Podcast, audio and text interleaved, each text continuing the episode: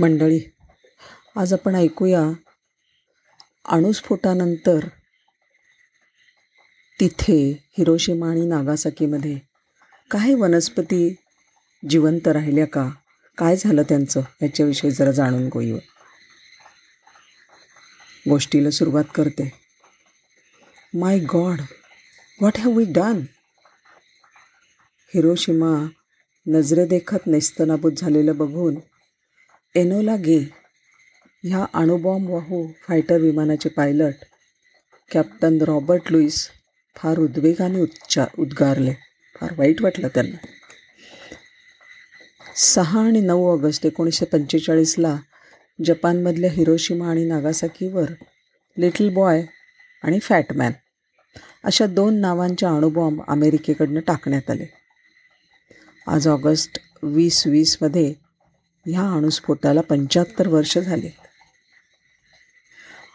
अणुस्फोटानंतर अक्षरशः होत्याचं नव्हतं झालं. संपूर्ण शहर बेचिराक झालं. माणुसकीला काळीमा लागला.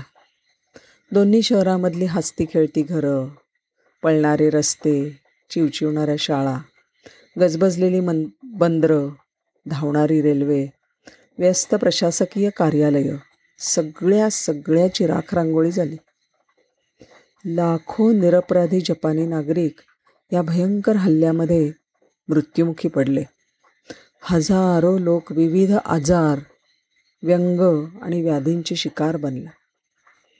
अपरिमित अणुशक्तीने दोन्ही शहरातील माणसांनी वसवलेल्या संस्कृतीचे नामशेष झाले. अगदी काही नामोनिशान शिल्लक राहिला नाही. आणि एवढंच नाही तर जमीनही पार कोळपून गेली. सूर्यापेक्षा चाळीस पट उष्णता जेथं निर्माण झाली तिथल्या वनस्पतीसृष्टीचं काय झालं असेल? कशी राहणार तिकडे? लोकांचा असा अंदाज होता तज्ज्ञांचा अंदाज होता की आता पंच्याहत्तर वर्षापर्यंत इथे कोणचीही वनस्पती वाढणार नाही. पण ही कल्पना फोल ठरली बरं का. अणुबॉम्ब स्फोटाच्या नंतर शरद ऋतूमध्ये त्या लाही लाही झालेल्या जमिनीमधून कर्दळीची रोपं उगवली आणि लाल चुटूक फुलांनी डवरलेल्या झुडपांनी लोकांमध्ये हिंमत जागवली. ही फुलं धैर्य आणि आशेचं प्रतीक बनली. बॉम्ब हल्ल्याच्या हायपोसेंटरपासून जवळच असलेले जिंकागो ह्या नावाची सहा झाडे जिवंत राहिले. त्यांना सर्व्हायवर ट्रीज असंच म्हणतात. तसंच तिथे जवळच कण्हेरीचं झुडूपसुद्धा होतं. त्याला ओलिएंडर नेरियम असं म्हणतात.